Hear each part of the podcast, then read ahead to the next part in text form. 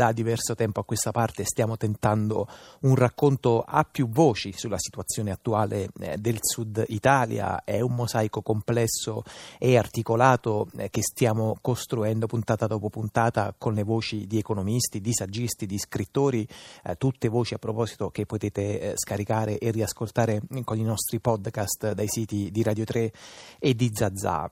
Oggi aggiungiamo una tessera ulteriore a questa descrizione e lo facciamo dando il benvenuto a Stefano Gallo. Buon pomeriggio. Buon pomeriggio a.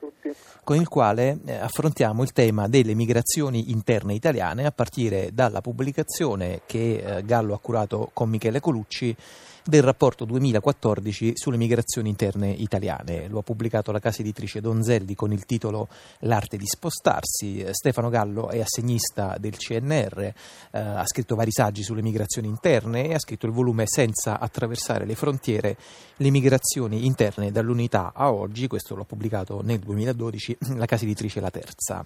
Eh, senta Gallo, diciamo che le persone si spostino all'interno dei paesi non è certo un fatto né nuovo nuovo eh, né sorprendente, no? sono spostamenti che ogni volta assumono diciamo, caratteristiche, motivazioni di, eh, differenti, ma che presentano alcune costanti. Io inizierei da qui, se possibile le chiedo con la maggiore sintesi eh, possibile, quali sono le molle, quali sono i motori eh, dei movimenti territoriali in Italia? Beh, eh, ci si è sempre mossi in ogni società e in ogni società ci si continua a muovere, questo è un dato da cui partire. Ovviamente ci si muove per migliorare la propria condizione, perché si ha un progetto di miglioramento che guardi al futuro e quindi ecco, le migrazioni interne sono una costante. Eh, andando a vedere la situazione italiana ci accorgiamo che c'è una costante ulteriore nella storia degli ultimi, diciamo, dell'Italia, almeno dalla, del Novecento, che è questa di spostamenti che prendono delle vie determinate, quindi all'interno di una situazione in cui ci sono moltissimi spostamenti, vediamo come alcuni flussi vanno in determinate direzioni e comportano quindi dei trasferimenti netti di popolazione da, da alcune zone ad altre dell'Italia.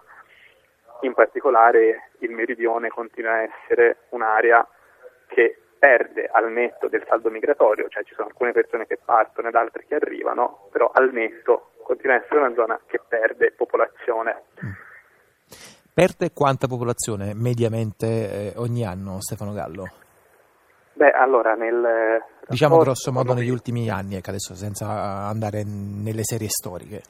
Senta, negli ultimi anni eh, abbiamo un saldo migratorio netto passivo di circa 56.000 persone dal meridione il che vuol dire appunto che ci sono alcune persone che partono, altre che tornano, ma il netto è negativo ed è 56.000 persone con delle punte eh, molto forti ah, nella provincia di Napoli che da sola ah, registra un passivo di circa 18.000 persone e eh, l'intera Campania ha un netto passivo di circa 25.000 persone eh, seguita a livello regionale dalla Puglia che ne perde circa 10.000. Ecco, dobbiamo tenere conto che questi sono i dati Istat sui trasferimenti di residenza, che sono solo una piccola parte di un fenomeno di mobilità che poi comprende anche, ad esempio, il pendolarismo a lungo raggio. Un'altra indagine Istat del 2012 ci dice che sono circa 156.000 le persone che ogni anno fanno movimenti pendolari, quindi senza spostare la residenza, ma recandosi a lavorare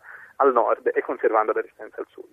Questo è il lato statistico quantitativo, no? che è solo una piccola parte del rapporto che abbiamo pubblicato, perché poi abbiamo messo insieme altri studi di taglio sociologico e storico che provano ad andare più a fondo su alcune questioni. Allora, a queste altre questioni appunto eh, ci arriviamo tra qualche minuto toccando i temi dei singoli saggi che avete eh, raccolto. Volevo, diciamo, così come questione preliminare, eh, chiederle a proposito di residenze se eh, voleva raccontarci appunto che cosa è avvenuto di recente nel nord Italia per quel che riguarda la concessione eh, delle residenze. Mi sembra un punto importante sul quale si concentra il saggio, se non sbaglio, di Enrico Gargiulo. Sì, esatto. Beh, cosa è successo? È successo che a partire dal caso di Cittadella, che è un comune veneto, i sindaci hanno iniziato a mettere le mani nella questione della concessione della residenza. Ovviamente stiamo parlando di un momento di riconoscimento burocratico della, dire, dell'abitare delle persone in un determinato luogo, quindi si va all'ufficio anagrafico e si chiede la, di poter essere iscritto nelle liste di popolazione. Di questo, questo, era quello che era successo a Cittadella come diciamo, caso pilota?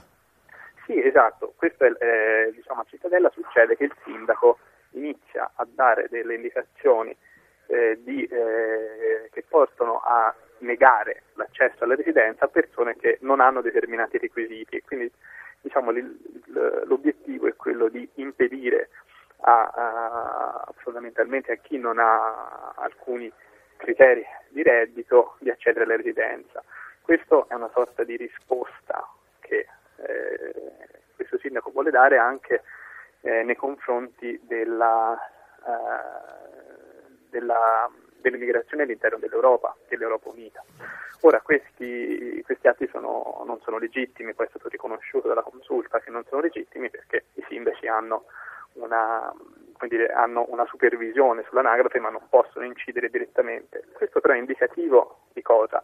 Di una tendenza a erigere dei piccoli muri intorno ai confini eh, comunali. Soprattutto perché creare... poi va a colpire una fascia di popolazione di cittadini eh, deboli o addirittura i cittadini stranieri. Fondamentalmente è contro gli mm. stranieri, questo dobbiamo dirlo fondamentalmente contro determinate categorie di stranieri.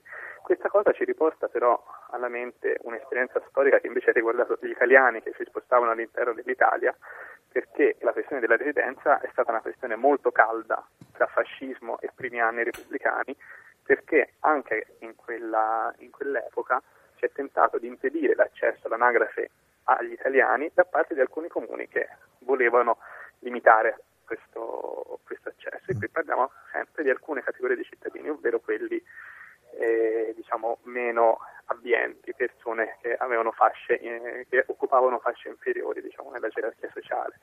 Quindi questo ci fa pensare allo spazio, no? generalmente quando parliamo di migrazioni interne il tema della cittadinanza è poco, è poco considerato, mm. mentre invece è, è, una cosa centrale. Senta Stefano Gallo, c'è un altro tema, un altro aspetto sul quale si concentra eh, la riflessione di Anna Badino, eh, che attraverso una serie di interviste indaga i rapporti eh, sostanzialmente tra le donne delle generazioni delle migrazioni interne storiche italiane del Mezzogiorno con quelle delle immigrazioni straniere di oggi. Ci racconta appunto anche brevemente eh, che cosa è venuto fuori da questo tipo di, di analisi e di interviste? Certo, eh, Anna Badino ha intervistato, ha fatto molte interviste alle eh, figlie delle, delle, migrazioni interne degli anni 50-60 e le figlie delle immigrazioni straniere di oggi. Ed emerge una, un dato molto interessante ed è il seguente. Se le figlie delle migrazioni storiche interne, quindi diciamo figlie di meridionali trasferiti nel nord Italia, eh, avevano manifestava una forte pulsione alla frequentazione dell'università, a studiare per poter migliorare la propria condizione nonostante da, da parte della famiglia non ci fosse una grande spinta allo studio.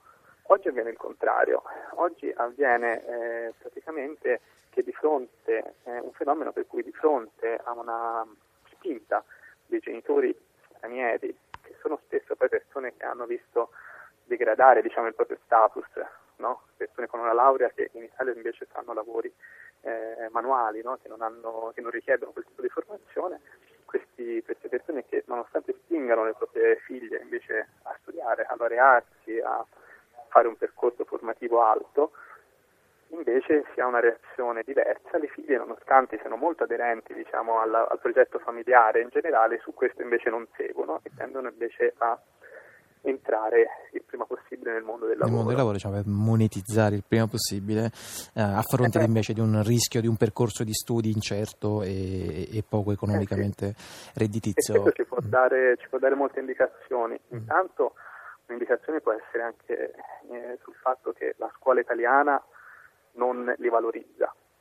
Spesso gli studenti stranieri hanno i risultati peggiori, ma probabilmente per dei deficit di base anche linguistici che non sono recuperati dalla scuola ma che vengono penalizzati, quindi c'è proprio una mancanza da parte delle istituzioni formative, dall'altro c'è anche una sorta di realismo da parte di queste nuove generazioni, diciamo di seconda, emigrati di seconda generazione, per il fatto che l'università non garantisce più un percorso, diciamo, un ingresso nel, nel mondo del lavoro e probabilmente in Italia le università stanno diventando spesso sempre di più un fenomeno di elite e non più di mobilità sociale. Mm, certo, questo poi è un altro dei temi che intersecano uh, la, i discorsi dell'attualità, quello della scuola, appunto quello dell'università. Senta Stefano Gallo, uh, l'obiettivo della nostra uh, pubblicazione, l'obiettivo di un rapporto sulle migrazioni interne, credo che avrà cadenza annuale e in qualche modo continuerete a monitorarlo non solo via cartacea ma anche via web.